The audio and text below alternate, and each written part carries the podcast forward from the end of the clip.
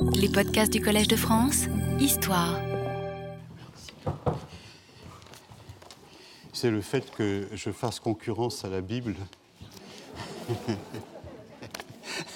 qui, euh, qui vous attire. Oui, c'est vrai. Mais euh, je serais incapable de vous faire un cours sur la Bible comme euh, mon bon collègue, M. Remer, vous le fait en ce moment. Bon, ben bonjour d'abord. Euh, J'ai comme toujours plaisir à reconnaître de- des têtes anciennes, mais euh, ce qui est gênant parce que ça m'empêche euh, de refaire les mêmes cours qu'avant. Je vais quand même, je vais quand même, si vous le permettez, faire un petit peu le point avec vous avant d'aborder ce sujet qui est éminemment difficile des prophéties de Marie. C'est un sujet qui est extrêmement compliqué, vous allez voir. Et euh, vous ne verrez pas, je ne sais pas. Euh, je vais quand même faire un petit peu le point avec vous euh, du, projet que je mène ici au Collège de France depuis quelques années et présenter un petit peu ma problématique pour éviter que au troisième ou quatrième cours, j'ai des auditeurs qui viennent me dire je ne comprends pas très bien de quoi vous parlez. Alors, je préfère le faire tout de suite. Tout de suite. Les, les- absents ont tort. hein, Ceux qui arriveront plus tard, euh, bon, bah, tant pis. Je ne recommencerai pas. Mais je veux un peu, un peu effectivement, et c'est c'est pédagogique, si vous avez, certains d'entre vous ont été des enseignants euh, ou sont encore des enseignants, vous présenter un petit peu ce que je veux faire et euh, où je me situe avant de, Parce que si je prends tout de suite les, les proph- les prophéties euh, euh, et, les rois mésopotamiens, euh, ça va être un petit peu compliqué. Alors, depuis le début de ces, de ces, de ces conférences que j'ai commencé avec vous, j'ai examiné naturellement les structures sociales des Bédouins. Vous savez que je m'intéresse plutôt à l'aspect occidental qu'oriental de la Mésopotamie. L'aspect oriental, c'est celui qui est le mieux connu. L'aspect occidental, c'est celui que l'on découvre petit à petit maintenant au cours des fouilles nouvelles et des lectures de la documentation syrienne.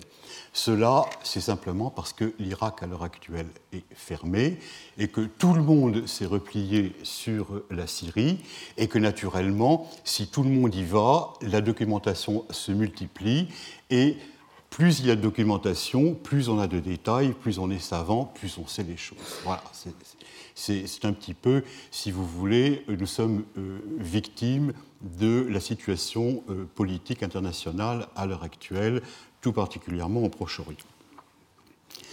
Alors, euh, parmi euh, tous ces gens qui sont occidentaux, ceux qui m'intéressent le plus, ce sont ceux que l'on appelle les Amorites. Alors, euh, les Amorites, ce sont ceux, qui viennent de l'Occident.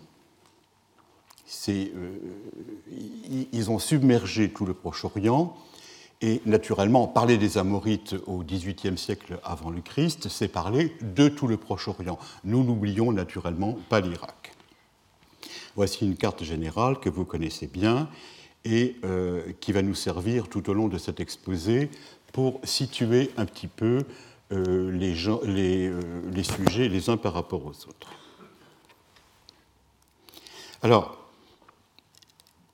en ce qui concerne les Amorites, il faut savoir pourquoi on appelle ces gens des Occidentaux. Si l'on regarde un petit peu la documentation historique, on se rend compte que l'appellation n'a pas été trouvée tout de suite. Alors, j'ai fait un petit peu le point sur l'origine de cette appellation. Vous voyez qu'on remonte en 1897 à Hommel et à 1904 à Ranke, qui sont quelques-uns de nos pères fondateurs, mais qui arrivent quand même bien après la première lecture des documents cuneiformes qui commence à partir du moitié du XIXe siècle. Au début, il vous parle de sémites de l'Ouest. Non, ils ne se mouillent pas beaucoup. Et lorsqu'ils sont un peu plus spécifiques, Hommel euh, parle d'arabe. Ce sont des arabes pour lui. Je traduis les termes allemands, mais ça revient à cela, etc.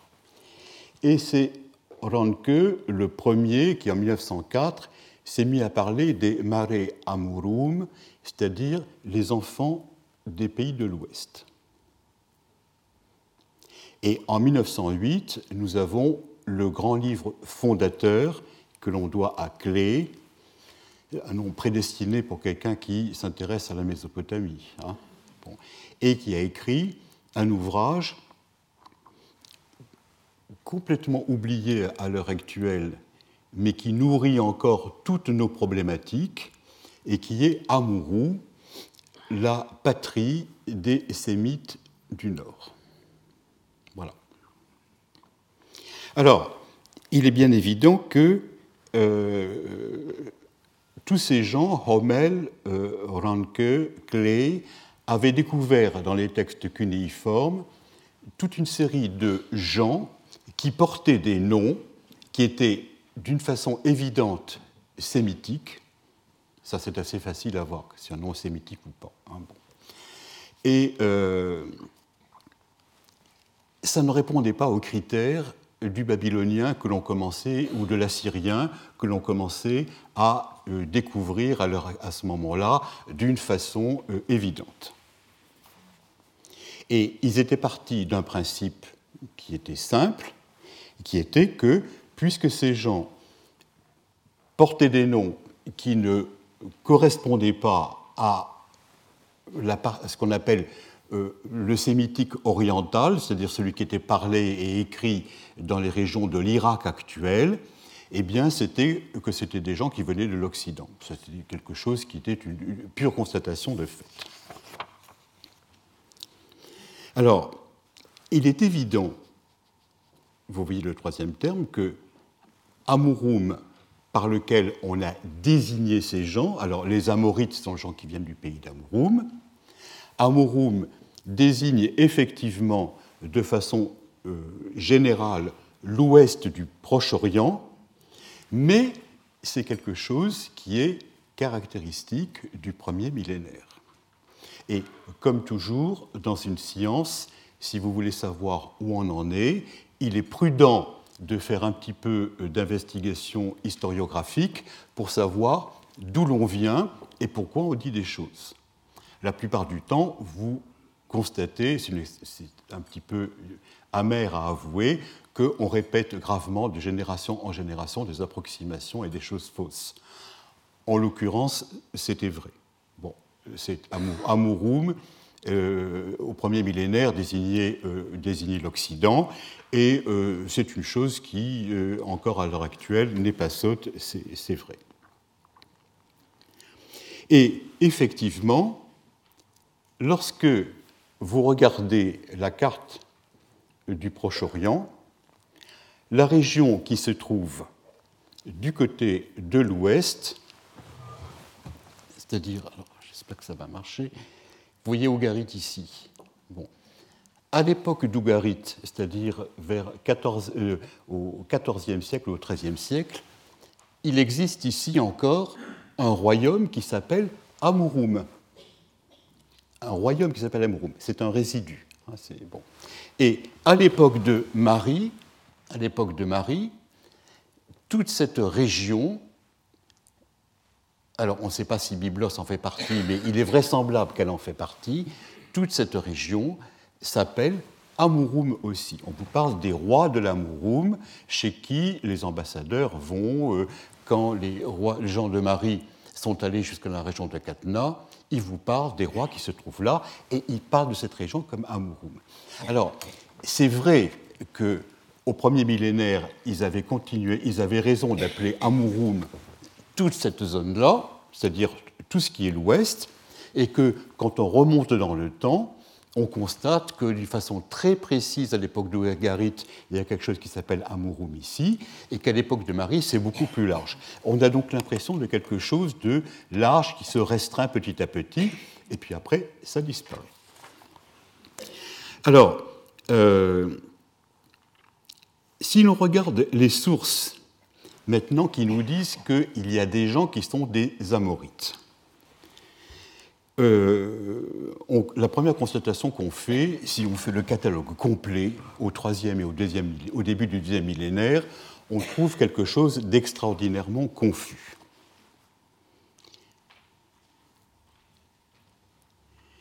Et euh, à la fin du troisième millénaire ou au début du deuxième millénaire, dans le centre-Irak ou le sud-Irak actuel, on voit assez souvent le terme de amorite fonctionner comme un qualificatif qui s'ajoute à un nom propre. On vous dit de, de, quelqu'un, cet homme est un amorite.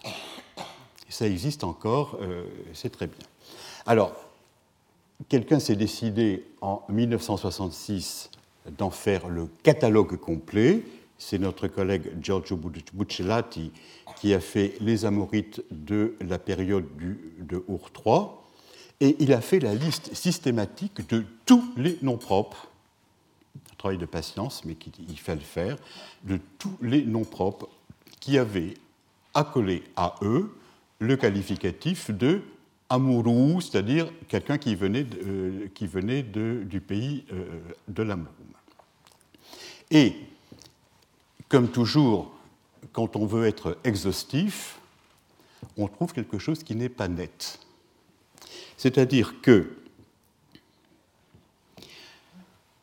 il a trouvé d'abord une partie importante de noms sumériens alors, je vous ai mis un exemple. Lougalezen, ça veut dire euh, le roi de la fête. C'est un nom propre sumérien euh, qu'on peut trouver à ce moment-là et qui est dit Amorite. Et puis, il a trouvé une deuxième strate onomastique dans laquelle il y avait des noms sémitiques, mais de toutes les sortes de sémitiques possibles. Il y avait des gens de sémitiques euh, euh, qui, ne, surprenaient pas, et d'autres qu'on sentait sémitiques, mais qui surprenaient quand même. Et puis, naturellement, il a trouvé une troisième strate que l'on appelle pudiquement des noms non identifiables linguistiquement.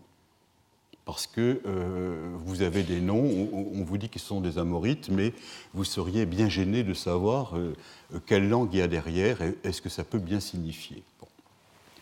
Alors, quand on, regarde, quand on regarde tout cela, la conclusion qu'on en tire, c'est qu'un catalogue de ce genre fait avec euh, les moyens de la documentation irakienne nous font accéder à une population extraordinairement mêlée.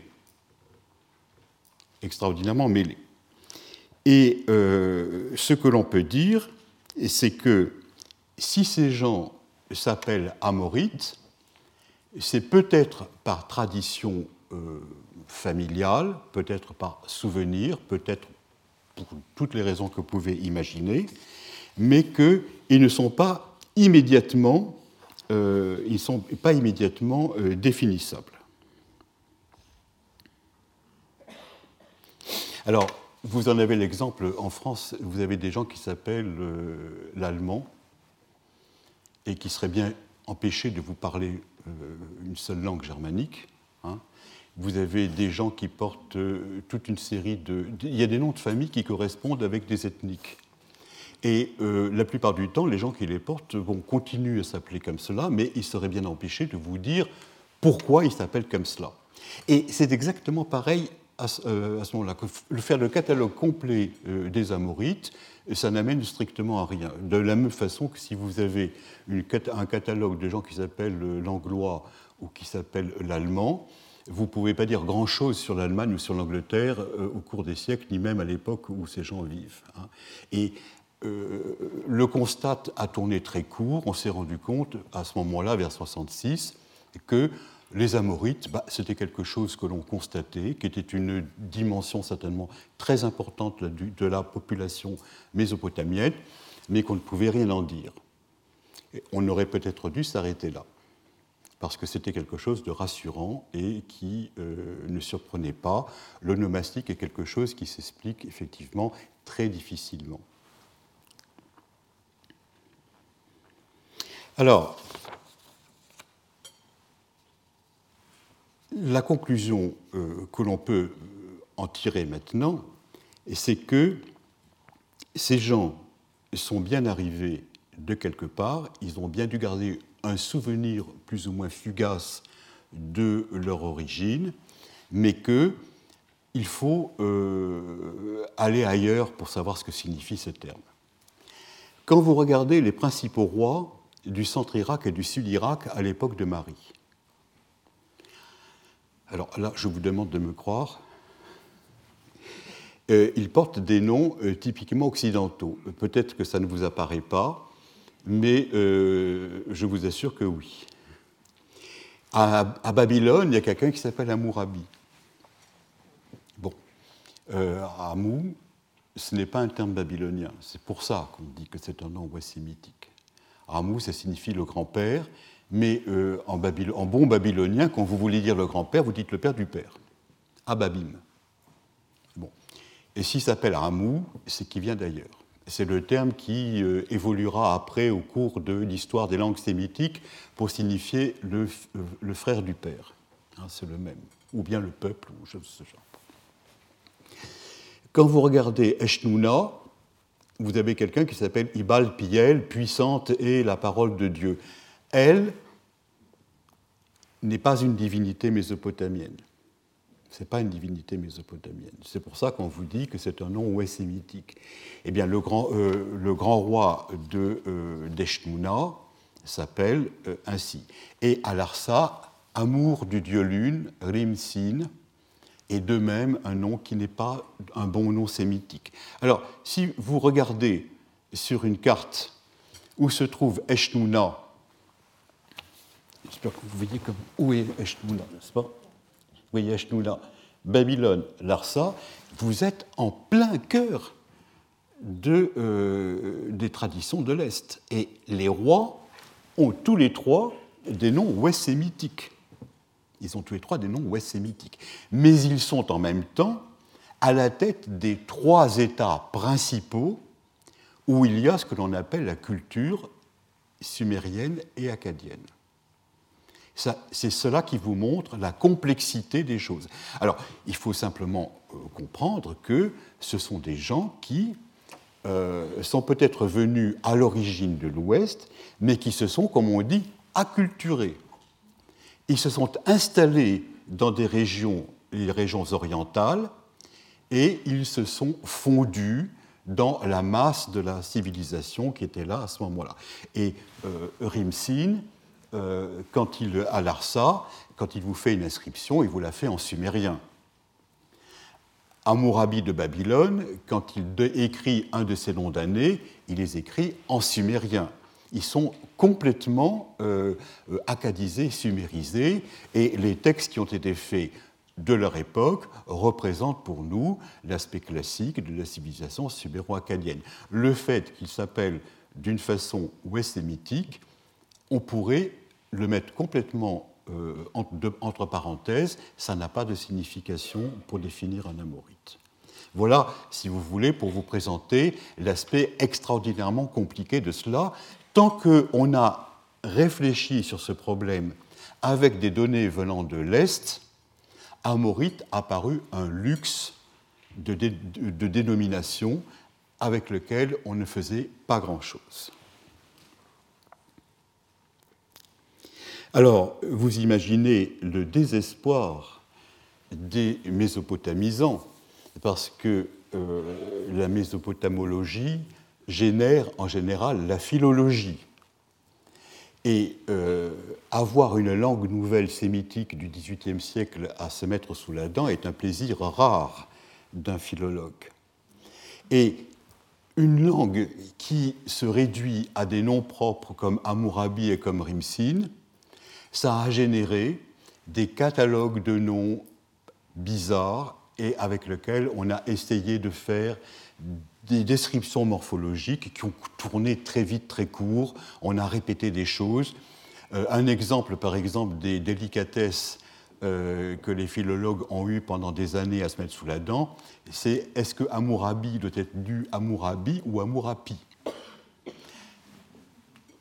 avec un talent considérable, vous pouvez soutenir l'un et avec l'autre, l'un ou l'autre.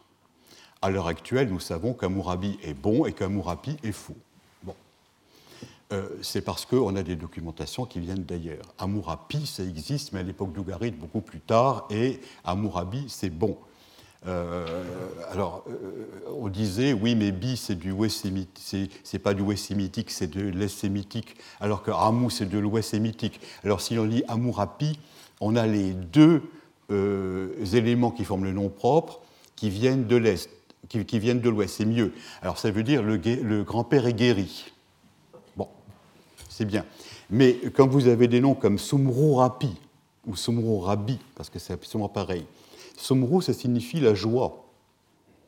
Alors, doit-on appeler un enfant la joie est grande, Hamurabi, ou doit-on appeler un enfant Hamurapi, la joie guérie?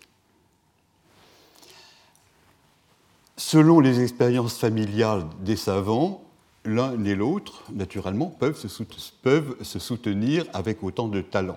Cela a nourri une, très abondante littérature qui, à l'heure actuelle, est complètement caduque.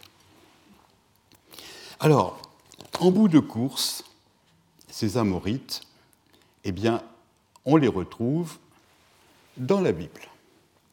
Ils commencent avec Our 3, et il termine dans la Bible. Alors, dans la Bible, vous savez que euh, les Amorites, ça se trouve dans des textes comme Josué, par exemple, c'est-à-dire des textes que les biblistes actuels considèrent comme relativement très récents, d'écriture très récente. Euh, ils sont en réalité remplis de souvenirs beaucoup plus anciens, mais euh, l'écriture est considérée comme, si vous demandez à Thomas Römer, il vous dit tout ça, ce sont des textes qui sont de l'époque euh, tout à fait tardifs. il faut, on ne peut plus reconstruire l'histoire d'Israël avec eux. En réalité, on peut construire beaucoup du Proche-Orient avec des, textes bibliques de ce genre, beaucoup plus que euh, les modernistes ne, le pensent. Mais ils ont raison de dire que ça a été écrit de façon récente. Et quand vous regardez euh, les, euh, les, références aux Amorites, vous voyez qu'il se trouve, je vous ai donné l'exemple de Josué 9.1 les rois qui se trouvaient au-delà du Jourdain, dans la montagne, dans le Pays-Bas, surtout le littoral de la Grande Mer, c'est-à-dire la Méditerranée, à proximité du Liban, Hittites, Amorites, Cananéens, Périsiens, euh, Révéens et Jébuséens. Cette traduction de Dorme, j'ai un peu truqué parce qu'il parle d'Amoréens à la place d'Amorites. J'ai mis Amorites à la place d'Amoréens pour, le projet actuel. Hein. Euh, vous avez beaucoup d'autres énumérations de ce genre, mais elles sont toutes absolument pareilles. C'est-à-dire que les Amorites, ça représente des fragments de la population pré-hébreu qui se trouve dans la Palestine au moment où les Hébreux sont censés y arriver. Il est bien évident que, euh, à partir de cela, vous ne faites pas grand-chose si vous voulez parler des Amorites. Vous n'en faites pas non plus grand-chose. Et vous voyez que ils, sont captifs au sein d'une énumération névariéture, enfin non pas névariéture parce qu'on en ajoute quelques-uns de temps à autre au, fil des, au, fil des, énumérations, mais les Hittites, par exemple, il est bien évident que le terme qui est employé là, même si vous le prenez au terme restreint de l'emploi syrien, de l'emploi assyrien pour dire ce sont des gens qui habitent en Syrie, euh, ou cananéens ou périsiens, etc., euh, manifestement, ce sont des lambeaux de population euh, qui représentent le, magma de peuples d'indigènes ou de soi-disant indigènes que les Hébreux rencontrent lorsqu'ils se présentent. Et là encore, c'est quelque chose qui est extrêmement décevant. Alors, qu'est-ce qu'on peut dire de ces gens-là? Eh bien, vous savez, c'est toujours la même phrase, ils habitent dans un pays de, miel et de lait. Bon, ce qui n'engage pas beaucoup euh, le discours historique. c'est tout ce que l'on peut dire, ils sont toujours là, et on espère que euh, les, nouveaux, les nouveaux venus pourront hériter du lait et du miel. Alors, voilà à peu près quel, était l'état de la, discipline, si vous voulez, quand on voulait parler des Amorites. C'est quelque chose qui était extrêmement décevant, et la seule chose que l'on pouvait en faire, c'était des descriptions philologiques, morphologiques, lexicologiques, lorsque l'on s'intéressait à certains de leurs noms propres. Imaginez euh, l'histoire de France euh, qui serait connue que par l'onomastique française. Bon, ça n'irait pas très très loin. Surtout que vous ne savez pas de quand date cette, cette, onomastique. On ne sait pas quand elle s'est créée, c'est celle que, celle que l'on voit. Alors, si l'on passe maintenant à l'époque de Marie, c'est ça que je vais faire. On va regarder à partir de textes nouveaux. On se rend compte que Amurum désigne alors une région au bord de la Méditerranée, ça je vous l'ai dit tout à l'heure, et une région relativement large, au bord de la mer. C'est quelque chose d'ailleurs qui consonne parfaitement avec la description qui est faite dans Josué ou euh, dans, euh, dans les textes de l'Exode. Ensuite, vous avez un clan, un sous-clan des Ben Simalites, alors, les Ben Simalites, vous savez que ça veut dire les fils de la droite, euh, de la gauche, pardon, les fils de la gauche, euh, par rapport aux Benjaminites qui sont les fils de la, droite et qui sont une des deux grandes articulations bédouines euh, qu'on a étudiées pendant toutes ces années. Et puis, comme toujours, ben, c'est une divinité aussi. Bon, voilà.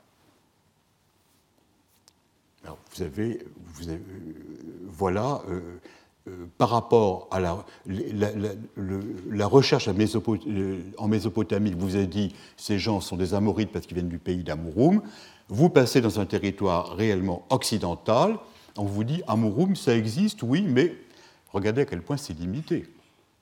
Une zone géographique très précise. Quand euh, les Amaris, on veut vous parler de l'ouest, on n'emploie pas Amurum d'ailleurs, on vous dit l'endroit où le soleil se couche dans la mer. Ereb Shamshim. C'est une façon normale d'expliquer, de, décrire le Ponant, si vous voulez. Hein, bon. Une région au bord de la Méditerranée. De façon plus précise, d'un point de vue humain, oui, c'est un sous-clan des, ben, des Bentimalites. Et puis, comme toujours, une, une divinité, ben ça, les divinités, elles sont légions, on peut les. En réalité, ça signifie l'occidental, et il s'agit de savoir quelle grande divinité se cache derrière. C'est ça le grand problème. Vous voyez que la recherche mésopotamisante du début, quand on regarde le texte de Marie, les textes de Marie ne la confortent pas beaucoup. Comment est-ce que les gens à Marie parlent de ceux qui peuplent les régions qu'ils connaissent? Eh bien, ils vous font, et c'est ça qui est extrêmement intéressant, plutôt que des nomenclatures a priori, il faut regarder ce dont vous parlent les textes. Et le grand apport des textes de Marie, c'est que l'on part, on part euh, d'une onomastique, enfin de, de catégories préfabriquées par la recherche aux choses dont les gens étaient conscients à l'époque. Et c'est tout à fait différent. Alors, il est bien évident que les contemporains peuvent ne pas être tout à fait conscients des structures qui les sous-tendent, mais il est évident qu'il est très intéressant de voir comment ils parlent d'eux-mêmes. Et quand ils parlent d'eux-mêmes, ils vous disent la documentation, elle est, elle est partagée entre deux grandes zones. Les premiers, ce sont des gens qui sont des sédentaires, et qui habitent les grandes villes. Et il les appelle des washibutum. Les washibutum, c'est un participe acadien qui signifie les habitants. Ce sont les gens qui sont à demeure. Et les autres, eh bien, ce sont des gens qui ne sont pas des sédentaires, qui ne sont pas à demeure, et ils emploient pour eux un mot qui, qui est complètement inédit, qui n'était pas connu du tout, et qui, est, qui sont les Hanou. Alors, Hanou, Dieu merci, c'est quelque chose qui est assez clair d'un point de vue sémitique. C'est un participe qui est formé sur une racine apparentée à la racine, à, l'hébreu H pointé N et H. Vous savez que quand une racine hébraïque se termine par un H, en réalité c'est un ancien iode. Donc c'est pour ça que je vous ai mis H pointé N H égale H pointé N iode. C'est ça qui est la véritable forme en hébreu. Dès que vous déclinez ou vous conjuguez le verbe, vous voyez le iode qui réapparaît. Et le H est purement là euh, pour faire joli. Et ce terme, ça signifie habiter sous la tente. Et les gens de Marie vous disent le grand clivage, ce sont ceux qui sont dans des villes et ce sont des gens qui sont sous la tente. Et Amouroum, il ne vous en parle pas. Mais il faut savoir que petit à petit, n'est-ce pas, on se crée son vocabulaire pour euh, rendre compte d'une donnée historique, et puis après, on va à la pêche dans les textes qui ont été compris, et puis on fait un nouvel inventaire, et il faut avoir la force de remplacer un ancien inventaire par un nouvel inventaire. Ce n'est pas toujours quelque chose de facile, parce qu'on a l'habitude d'employer certains termes. Moi, je continue à employer le terme d'amorite, parce qu'il est utile. Si j'emploie amorite dans un colloque ou avec un collègue, il saura exactement de ce dont je parle. Si je parle de Hanou, il me dira Ah, c'est quoi? Alors il faudra lui expliquer Ah oui, d'accord, mais euh, par rapport aux Amorites, alors on parle des Amorites d'abord. C'est très dur de renoncer à une nomenclature dont on a l'habitude. Hein, et il faut arriver à remplacer l'une par l'autre. Alors voilà, voilà la façon dont les gens de Marie vous cataloguent leurs contemporains. Alors, ce terme euh, de euh, non sédentaire, moi j'ai pris l'habitude, j'ai remplacé les habitudes anciennes par mes habitudes à moi, ça m'est plus facile, de les traduire par bédouin. C'est ça, chaque fois que je vous parlerai de bédouin, ce sont des hanous.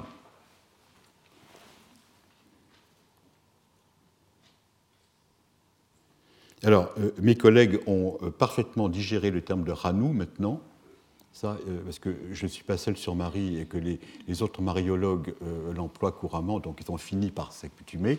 Bédouin, ils ont des grands problèmes, parce que bédouin, c'est un terme qui vient du monde arabe. Et à l'heure actuelle, vous savez qu'un bédouin se définit, est devenu un terme technique. Un bédouin, c'est quelqu'un qui vit avec des chameaux. Et à l'époque, il n'y a pas de chameau. Alors, euh, ils vous disent Ah, mais bédouin, mais vous avez trouvé des chameaux à Marie. Non, on n'a pas de chameau. Euh, bon, on en trouvera un jour peut-être, je ne sais pas. Alors, euh, je leur dis Vous savez que tous ces colloques sont en anglais. On leur dit Oui, mais nous, en français, on parle des bédouins. Ah, bon, d'accord. Alors, si vous êtes des Français, vous parlez des, vous parlez des bédouins. C'est grâce à la la langue, notre chère langue nationale, j'arrive à glisser le thème de bédouin dans la problématique historique, n'est-ce bon, On fait ce qu'on peut. Euh, dans une génération, les gens parleront de bédouin sans problème. Il faut une certaine accoutumance, si vous voulez, euh, en tout, même en histoire. Alors, les, euh, ce sur quoi je voudrais surtout attirer votre attention, pour le restant des exposés que je ferai cette année, c'est que ce terme de bédouin, habité sous la tente, il ne désigne pas obligatoirement des sémites. C'est ça le problème. Il ne désigne pas obligatoirement des sémites. Et ce qu'il décrit, ce n'est pas cryptiquement un état linguistique, mais un genre de vie. Et vous avez des Hanous qui viennent du Zagros. Et aux Zagros, il n'y a pas de sémites. Ce sont des ouritophones. Ce sont des gens qui viennent Dieu sait d'où. Ils ont certainement tous disparu à l'heure actuelle. Ils ont des structures de langue caucasique, ça ne veut pas dire que ce sont des gens qui viennent du Caucase. Mais ce qui m'intéresse, c'est que le terme de Hanou connote un genre de vie et non pas un état de fait linguistique. Alors que dans la recherche jusqu'à présent, Amouroux connotait obligatoirement un état linguistique parce qu'on disait que c'était des sémites de l'Ouest. Et ça, il faut s'en débarrasser. Il faut s'en débarrasser. Euh, si vous mettez la linguistique quelque part, les, gens vous parlent des langues. Euh, le fait que vous entendiez quelqu'un utiliser une langue, ça ne prouve rien sur son origine. Ça ne veut rien dire du tout. vous avez des gens qui vous parlent un français impeccable, et vous êtes sûr, d'après leur nomastique, qu'ils ne sont pas d'origine romano-gauloise. Bon, et que ça, ne veut rien dire, c'est très pauvre de définir quelqu'un par, par, la langue qu'il utilise. Et a encore plus par la langue qu'il écrit. Même à moi, il m'arrive à écrire, d'écrire en anglais. Et je ne me conserve pas du tout euh, d'origine anglaise ni de pratique anglaise. Dans euh, ces ranous ont comme caractéristique qu'ils ne sont pas encore fixés à un terroir. Voilà, c'est le deuxième point. Ils vivent sous la tente. C'est un genre de vie.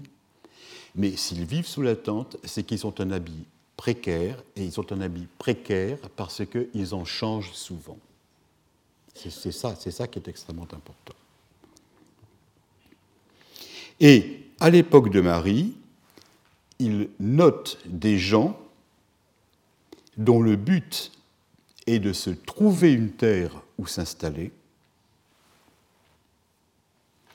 voire éventuellement, alors ils deviennent à ce moment-là des fermiers, et ils font un village, voire éventuellement une ville en ruine qu'ils vont squatter et où ils vont s'établir.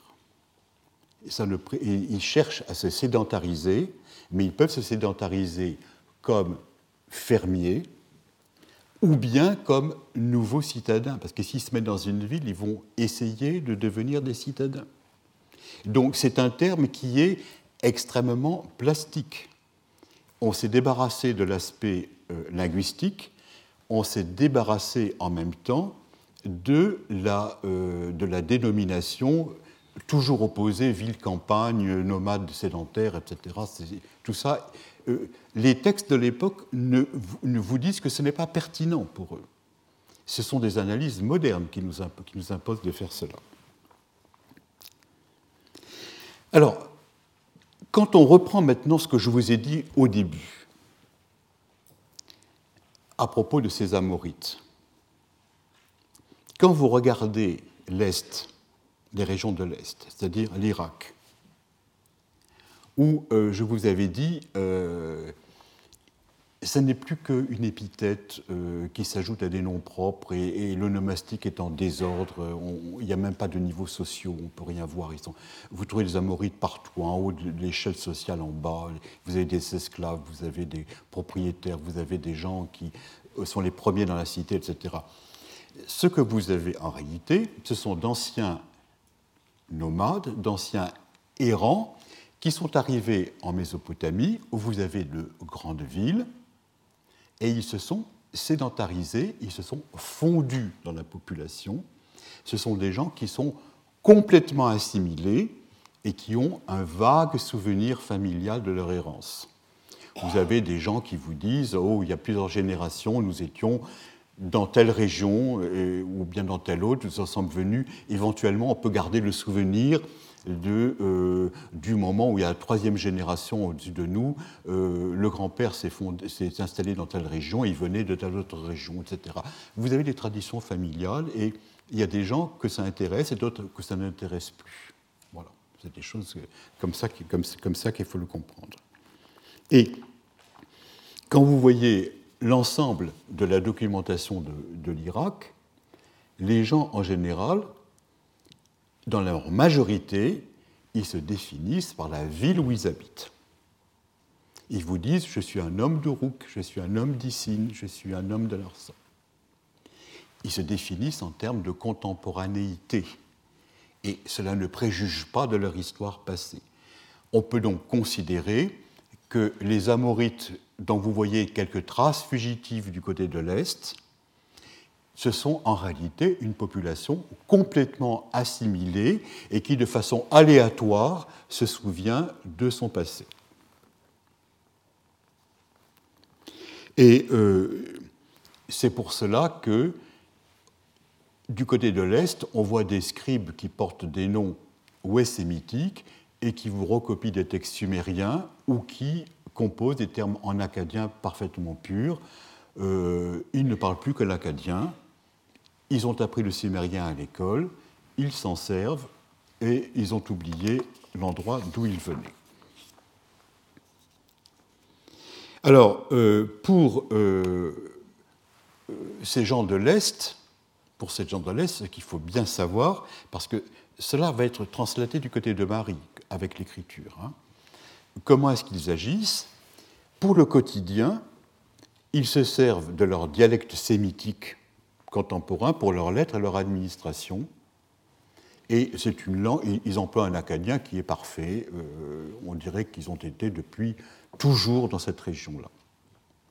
Mais en même temps, alors sachez-le tout de suite, parce que la civilisation cunéiforme joue sur les deux registres, ils continuent encore, même s'ils s'écrivent leurs textes en sumérien, en, en, acadien, en sémitique, ils, continuent à utiliser encore pour leur écrit un stock d'idéogrammes sumériens, de mots et d'expressions hérités du troisième millénaire. Et quand on veut faire de l'acadien, on est obligé de connaître les deux niveaux de langue. Parce que de temps à autre, eh ben, au lieu de vous écrire en acadien, ils se mettent à écrire en sumérien, et on espère qu'ils lisaient le sumérien en acadien.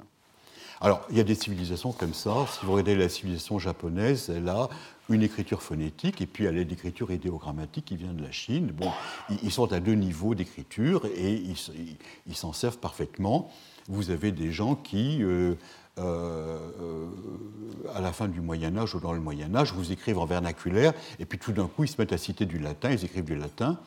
Là, il est vraisemblable que le latin, ils le lisent en latin. Mais euh, ils peuvent aussi, quand vous, vous, écrivez, etc., vous écrivez du latin, mais vous ne pensez, plus que c'est du latin. Hein. C'est des choses à peu près comme ça, que ça se passe.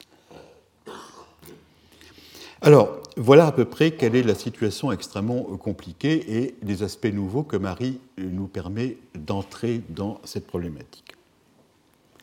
Alors, mon propos ici est depuis plusieurs années d'essayer de comprendre la réalité de l'Ouest du Proche-Orient. Et de comprendre cette réalité bien avant que n'apparaissent les documents de l'Occident. Les documents de l'Occident, ils se multiplient à partir d'Ougarit, c'est-à-dire 14e siècle avant le Christ. Ils se multiplient lorsque la Phénicie arrive, et puis après, vous avez euh, les textes bibliques. Voilà l'énorme lot de textes ouest de, l'Ouest sémitique. Marie, c'est le XVIIIe siècle avant, ça nous permet de faire un bond de plusieurs siècles pour arriver à savoir comment étaient ces régions et leurs traditions avant que ces régions ne nous, parlent d'elles-mêmes dans leur propre langue et leurs propres écritures. Quand on veut euh, savoir donc vous comprenez maintenant le fond de la civilisation occidentale, eh bien, il faut s'éloigner, il faut s'éloigner des régions à expression mixte. Il faut s'éloigner de l'Irak. Et Marie représente pour cela un point, euh, un point de vue qui est extrêmement utile. Si vous voulez une comparaison, qui ne vaut pas raison, c'est comme si vous regardiez, regardiez les étoiles depuis la Terre avec la couche euh, d'atmosphère qui fait obstacle, ou bien si vous envoyez un satellite qui les regardera de l'au-delà. Vous avez une vision différente. C'est exactement pareil. Marie, ça consiste à se rapprocher, à se rapprocher de ce que l'on veut voir, et la distorsion, elle existe toujours mais elle est moindre que du côté de l'Est où vous ne voyez plus rien. Alors, quel est l'avantage d'aller euh, devant les textes de Marie? Eh bien, c'est que, vous savez ce qui s'est passé à Marie, lorsque le roi de Babylone, et c'est lui qu'on accuse parce qu'on n'a personne d'autre à accuser. Bon. Euh, et, puis, en plus, il s'en vante. Bon, alors, euh, on peut croire ce qu'il nous dit. Euh, quand il est rentré dans le palais de Marie, il a mis le feu au palais, la toiture s'est écroulée sur le palais, les tablettes en argile qui représentaient les archives du palais ont cuit dans cette espèce de four qui a été créé par l'embrasement euh, du palais, et la documentation nous a été entièrement conservée. Si la documentation de Marie est exceptionnelle, c'est parce que les pillards n'ont pas eu la possibilité d'y avoir accès pendant plusieurs milliers d'années.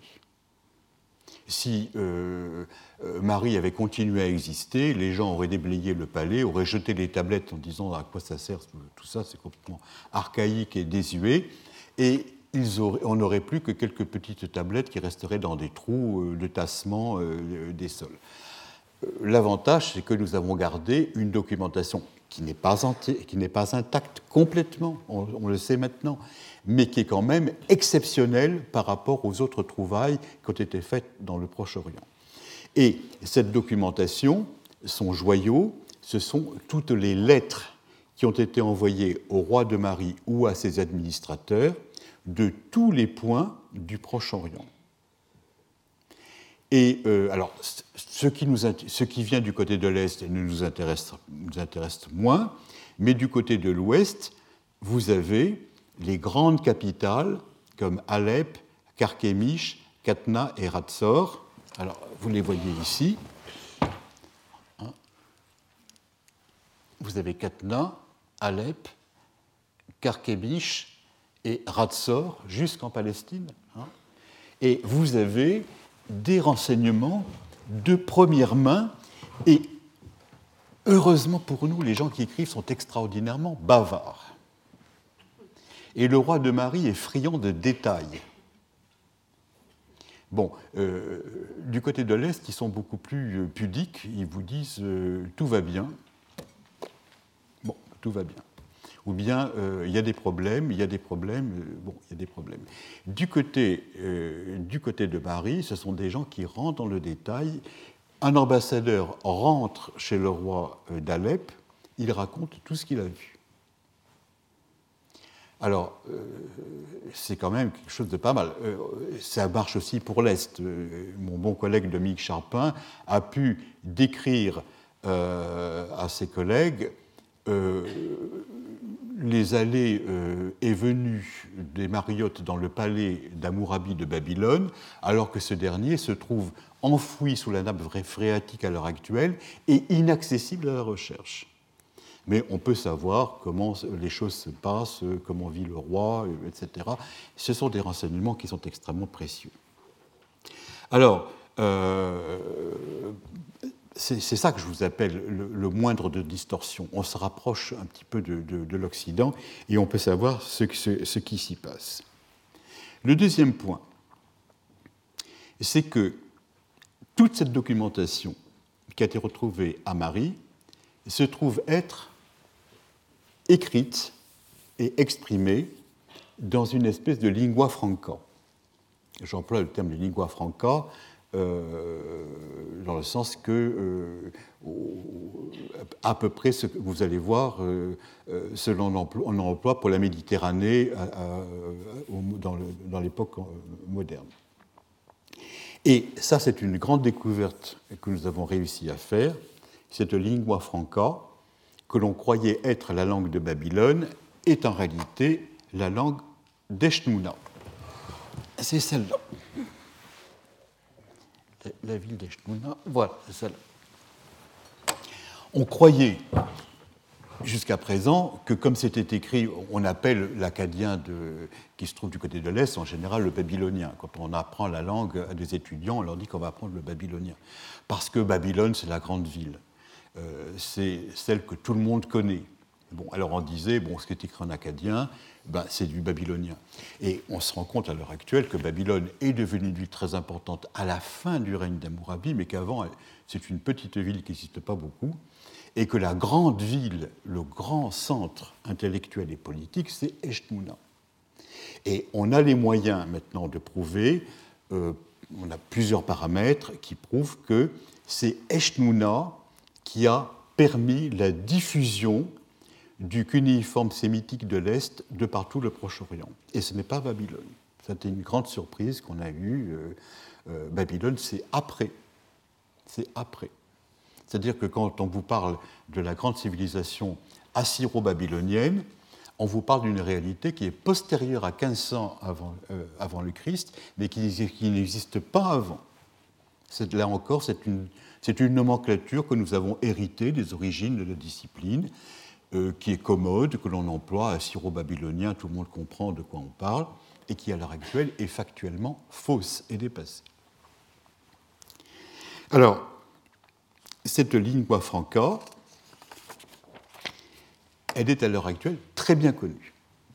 Elle est très bien connue. Euh, si vous voulez savoir comment on comprend le, le babylonien à l'heure actuelle, je vous dirais ben, comment on comprend le texte latin. Il y a toujours des zones d'ombre. Quand ils se mettent à parler surtout des techniques qui sont perdues à l'heure actuelle, vous ne comprenez pas parce que vous ne savez pas de quoi on parle mais euh, linguistiquement, euh, c'est immédiatement euh, accessible. si le document est, fragmentaire, il y a des problèmes, mais si le document est bien, bien, conservé, une tablette bien conservée se lit à peu près comme une page de Cicéron, avec le même pourcentage d'erreurs et d'approximations que nous pouvons avoir par rapport au latin classique. Et les cette euh, lingua franca, elle est répandue par tout le Proche-Orient et elle permet immédiatement les contacts des personnes au niveau des voyageurs ou des marchands.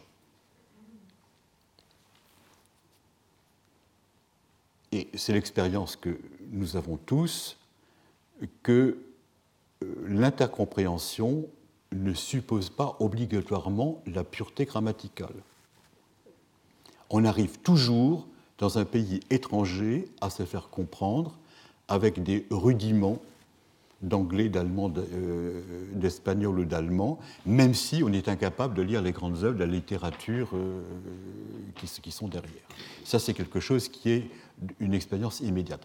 Au niveau des contacts personnels pour les voyageurs et pour les marchands, semble-t-il, il n'y a pas de problème. Et euh, c'est une langue qui est comprise partout. Mais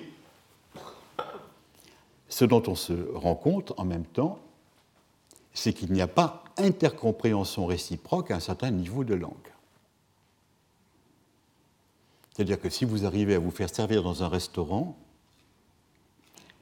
italien, ça ne veut pas dire que vous puissiez aller faire une conférence en italien. Voilà, c'est ça ce que j'appelle des niveaux de langue. Euh, vous pouvez lire ce qu'il y a sur la carte, euh, mais vous ne pouvez pas obligatoirement aller faire un discours fleuri devant une assemblée comme vous de gens euh, cultivés.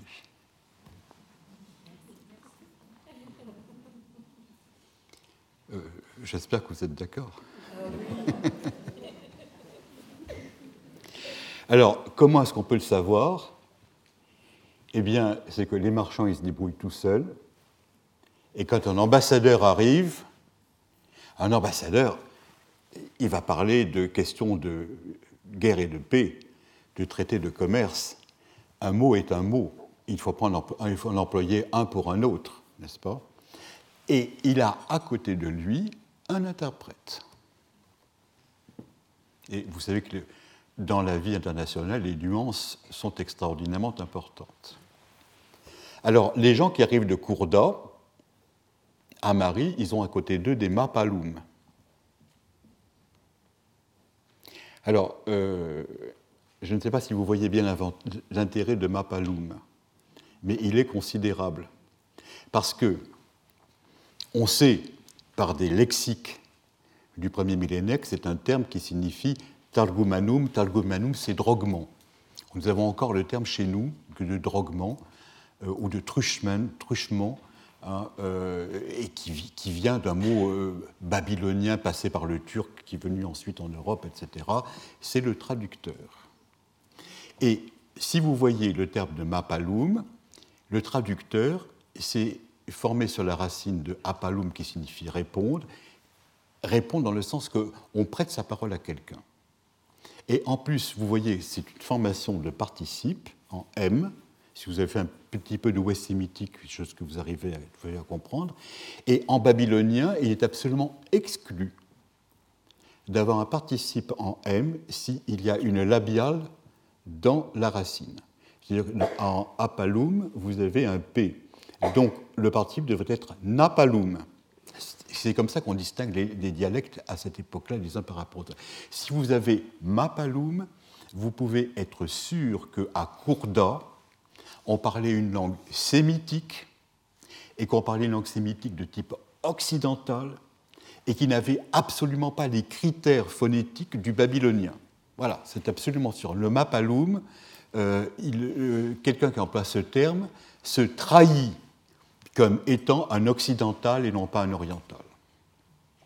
Eh bien, ces gens qui parlent le sémitique, ils envoient des ambassadeurs, ils portent même des noms sémitiques magnifiques. Hein, on, les comprend tout de suite, les, noms des rois de Kourda, lorsqu'on les voit apparaître dans, une liste ou dans une correspondance. Mais en même temps, à un haut niveau de compréhension, ils ont à côté d'eux des interprètes. Voilà les deux niveaux, si vous voulez, de communication au Proche-Orient. Euh,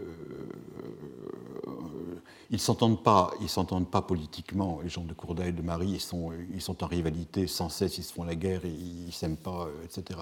Mais en même temps, ils ne parlent pas la même langue. Et on sait maintenant que les gens de Courda, ce sont des benjaminites, des gens de la, des gens de la droite, et que les gens de Marie sont des bensimanites, des gens de la gauche en même temps, on a comme ça des, approches des, rapports entre les deux, les, les, deux tenants des, euh, Bédouins euh, de gauche et de droite.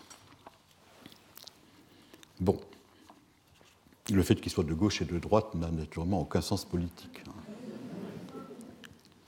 Alors, le point maintenant où je vais en arriver de mon exposé, c'est que tous ces amorites dont nous parlons sont des Amorites récents. Et même, euh, on peut dire que c'est des Amorites finissants. On les voit à la fin de leur histoire.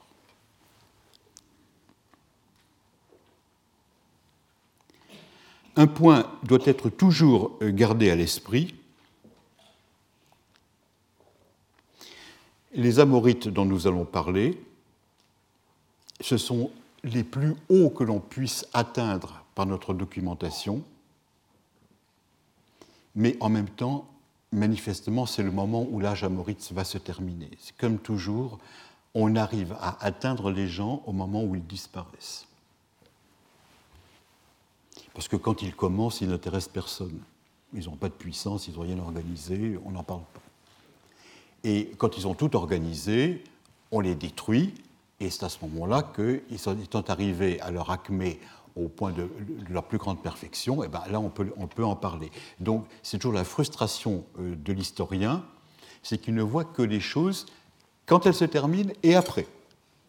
Mais jamais avant, ça on ne peut pas prévoir en histoire les choses qui vont se passer, et certainement pas au moment où ils sont en train de se former. D'ailleurs, quand ils se forment, euh, ils ne sont pas encore bien définis, c'est un magma confus, euh, on n'arrive pas à distinguer qui est qui. Alors, d'où viennent maintenant, comment peut-on interpréter ce terme de Amurum Alors là je, là, vais maintenant vous énumérer toute une série des gains qu'on a pu faire dans les années précédentes. Amurum, c'est assez clair d'un point de vue sémitique. Il est formé sur une racine MRR qui a l'essence de être amer, être saumâtre, en parlant de l'eau, ou être salé.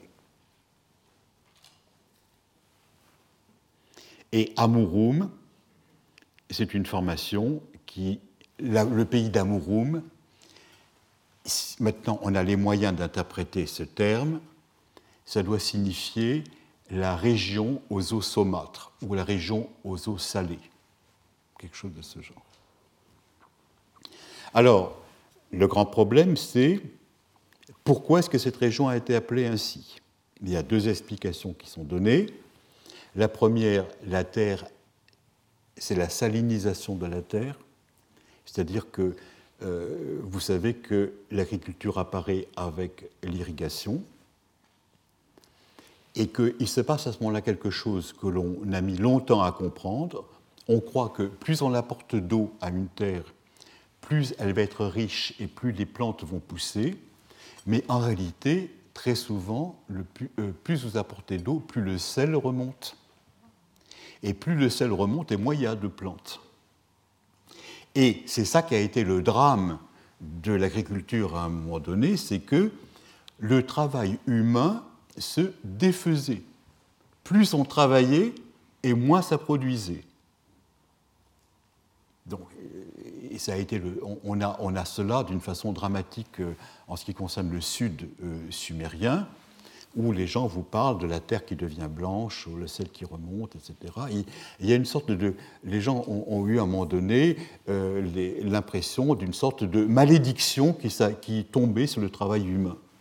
C'est-à-dire pourquoi se, se donne-t-on tellement de peine pour avoir le contraire de ce que l'on fait? Alors, c'est tout à fait possible que ce soit un phénomène de salinisation. Je ne l'exclus pas.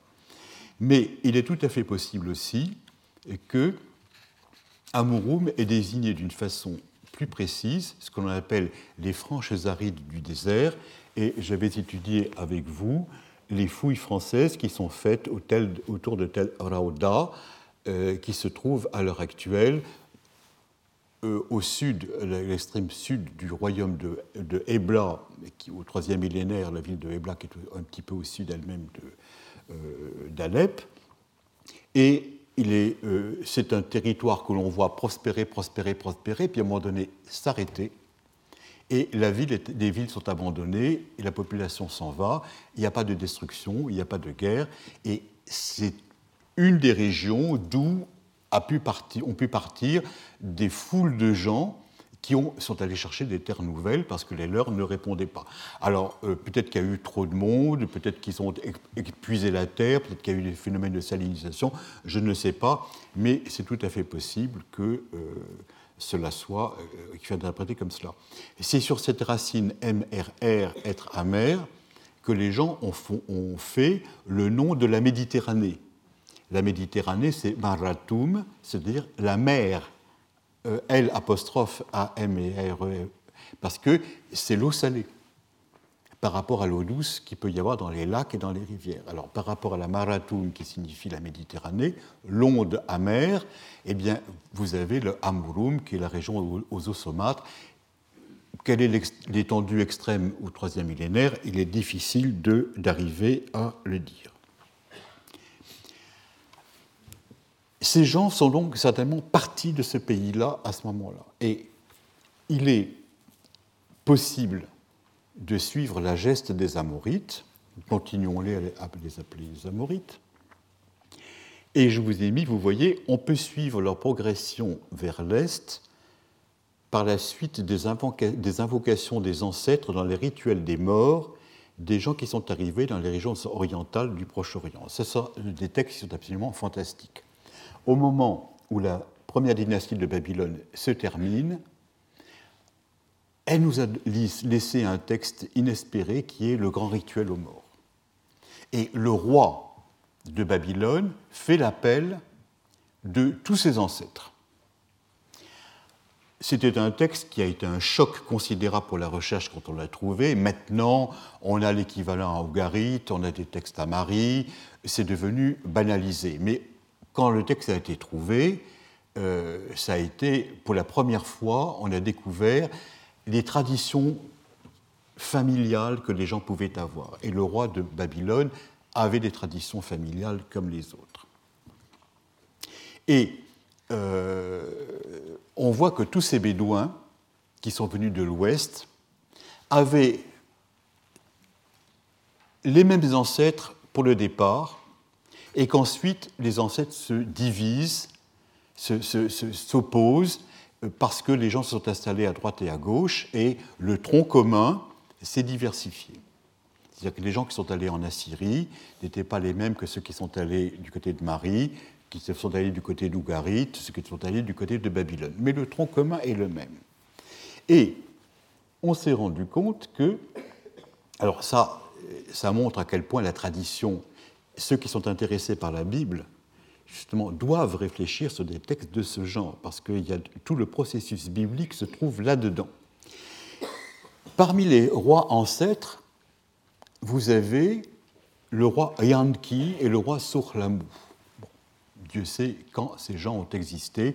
Ils ont été, comme disent la liste royale assyrienne, les rois qui habitaient sous la tente.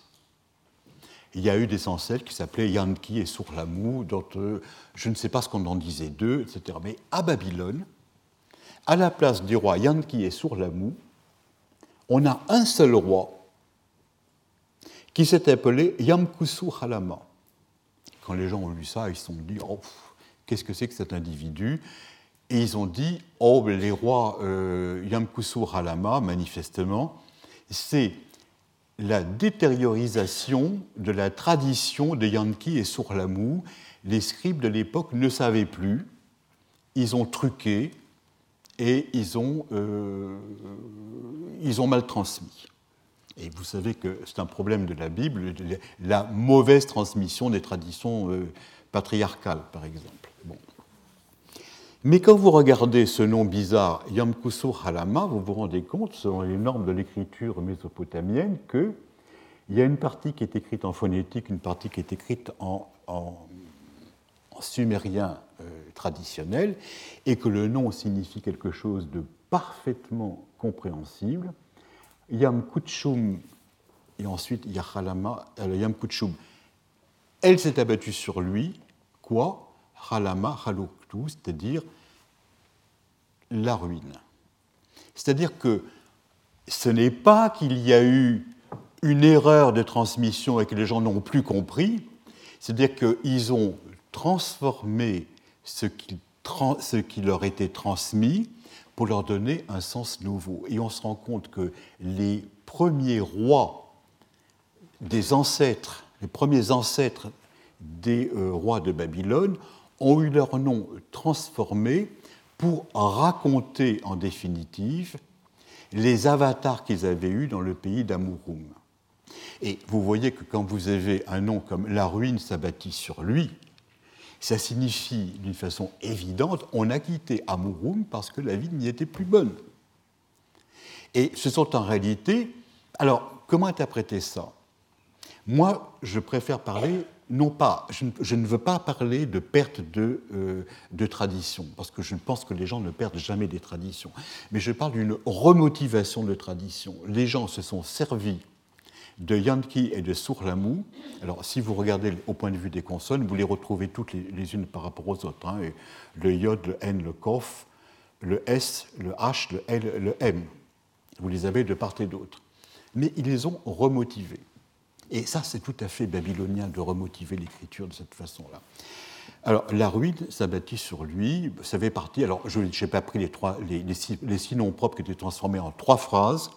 Et ce sont trois phrases qui sont descriptives, en réalité, des motivations pour lesquelles on a quitté le pays des ancêtres. Ensuite, vous avez euh, tous les autres ancêtres qui sont, qui sont repris d'une façon synthétique sous le terme de palou. Palou, j'ai traduit par tour. C'est-à-dire, ce sont des groupes humains ce sont des générations, ce sont des cycles, des cycles de vie.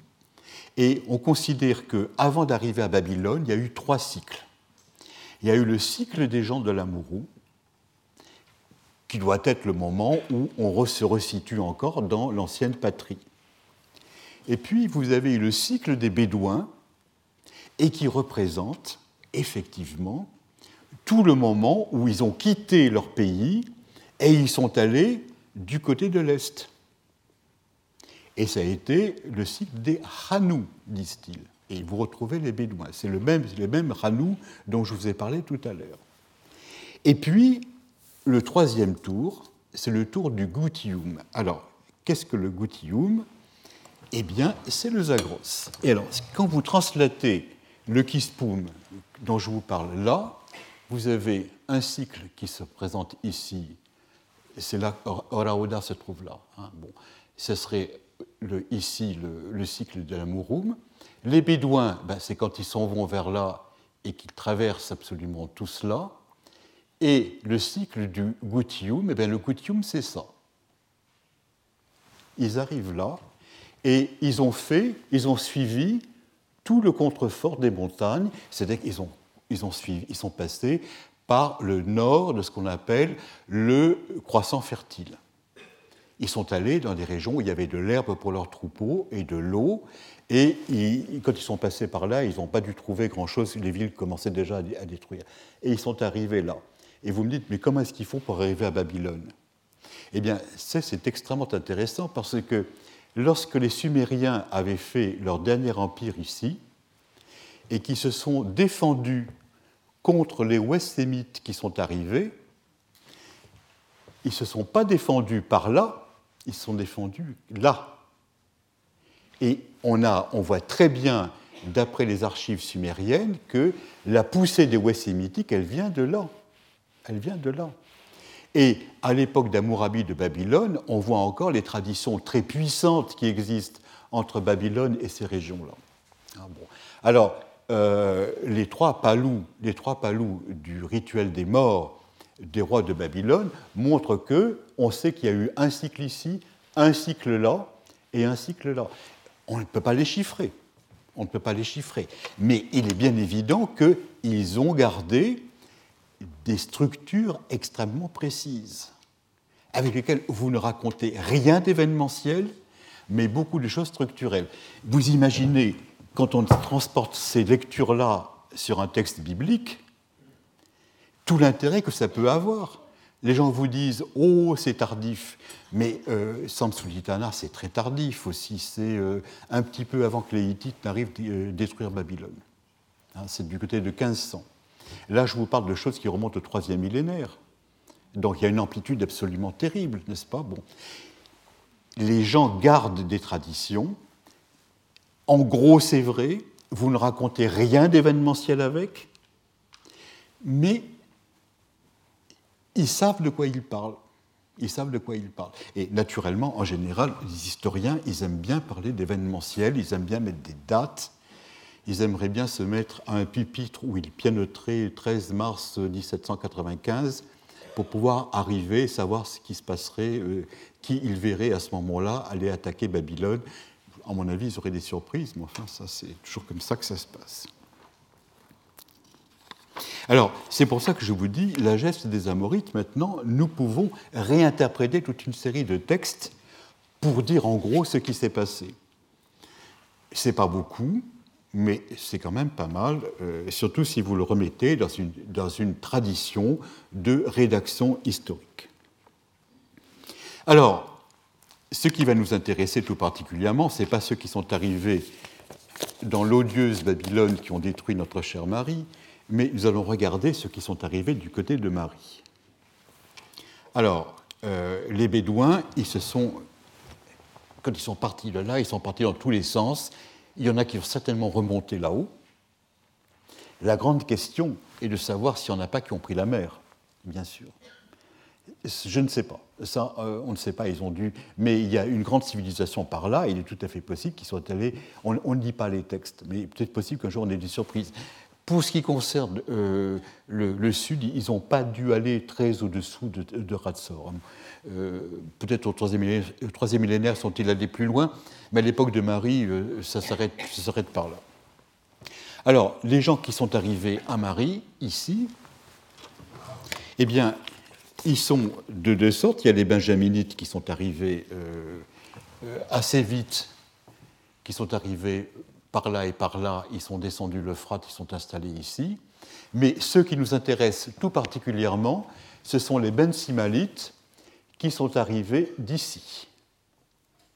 Ici, au lieu de continuer la route vers le Zagros, ils sont descendus le Rabour et ils sont arrivés à Marie. Et c'est ça, c'est ça euh, les Bédouins qui nous intéressent tout particulièrement à Marie. Et ce sont ceux-là qui s'appellent les fils de la gauche. Ils se sont séparés des Benjamites. Et bien évident que si les uns s'appellent fils de la gauche et fils de la droite, euh, les termes sont relatifs. C'est l'un par rapport à l'autre.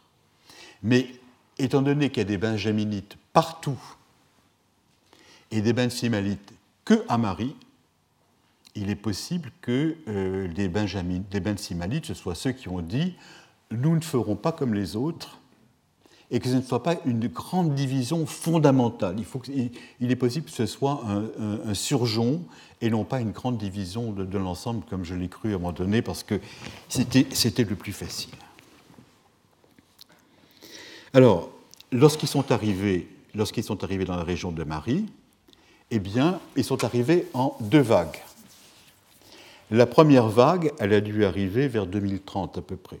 Bon, là, ce sont des conclusions, hein, je vous donne les conclusions, je n'ai pas, pas, le temps de, vous les redéfinir, à moins de refaire le cours. Hein. Euh, la, première, euh, la première vague amorite, elle met fin à la dynastie des Chakanaku, installée par Sargon d'Agadé au milieu du troisième millénaire. Il se trouve qu'au milieu du troisième millénaire, on a enfin un texte qui nous montre que. Attendez, je reviens. Que Sargon d'Agadé est arrivé de par là et s'est emparé de Marie. Bon. Et il fonde, il fonde à ce moment-là, il fonde à ce moment-là une nouvelle dynastie qu'on appelle Shakanaku. Ça Shakanaku, ça veut dire général. Bon, c'est une première. Et puis euh, ensuite, alors, elle est détruite vers 2030 et il s'installe à ce moment-là une seconde dynastie Shakanaku, eh bien, qui sera amorite et qui va durer jusqu'au début du XVIIIe siècle. Ça, c'est ce qui est antérieur à nos textes. Mais on arrive à l'heure actuelle par nos textes un petit peu à, à reconstruire tout ça. Et cette seconde dynastie Shakanaku, c'est celle qui est détruite par les Ben Simalites que je vous ai dit venir eh bien, de, de l'autre région. Attendez, de l'autre région, c'est-à-dire d'ici. Voilà, elle descendait. Pourquoi est-ce qu'ils sont venus, ils sont venus comme ça? On le sait maintenant, ils se sont reçus une, une raclée militaires terribles et ils ont été obligés de quitter leur territoire. En règle générale, vous verrez toujours les gens s'installent, sont chassés, descendent, repartent, etc. Bon. Alors, euh, et une fois qu'ils se sont installés, une fois qu'ils se sont installés dans l'alvéole de Marie, ce sont eux qui acceptent désormais de se servir de l'écriture d'Eshnouna dont je vous ai parlé tout à l'heure. Et c'est comme ça que nos archives de Marie commencent.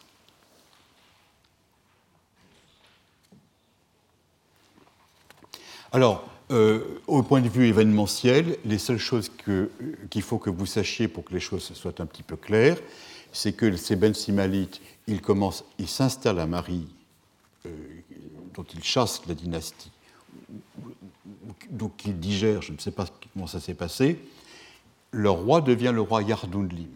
Voilà, ça c'est le, grand, nom royal qu'il faut connaître.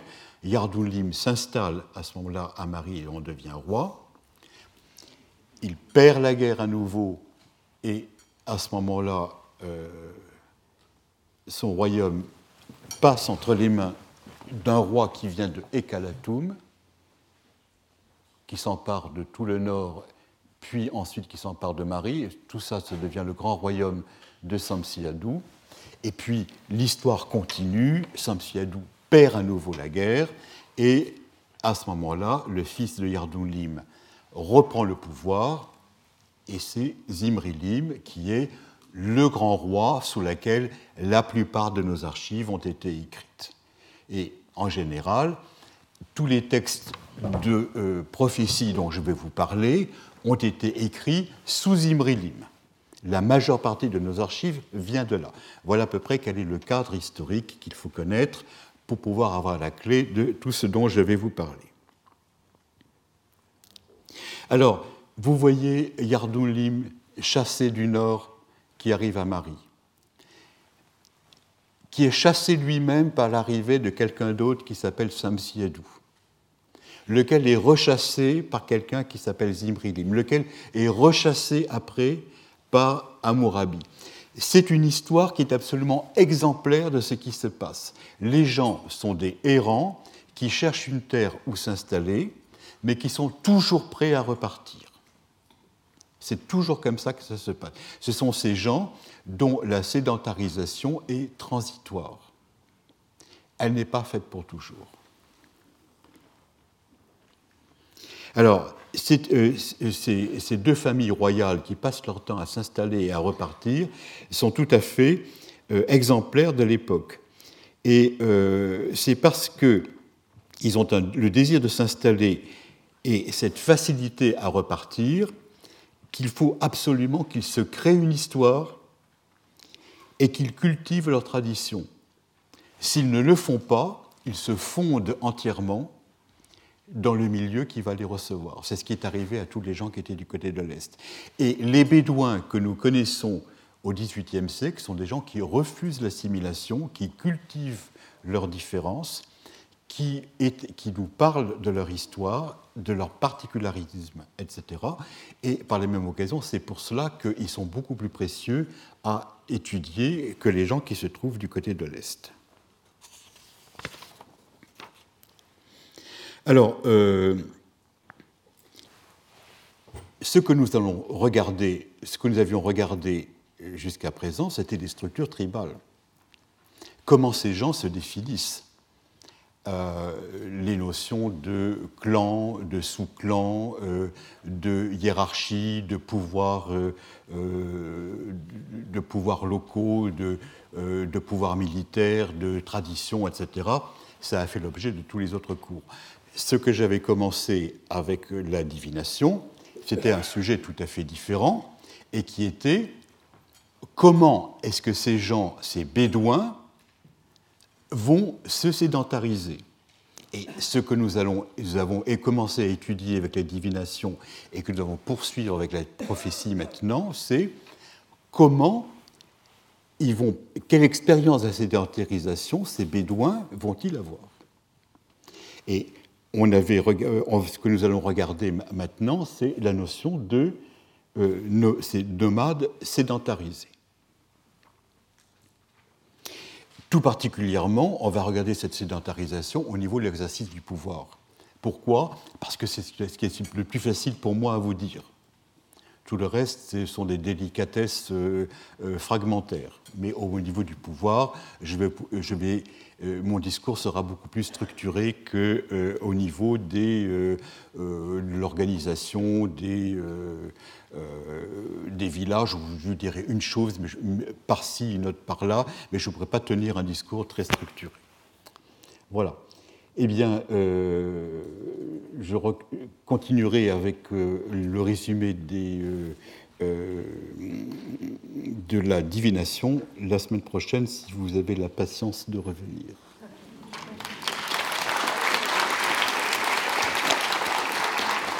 Retrouvez tous les podcasts du Collège de France sur www.collège-de-france.fr.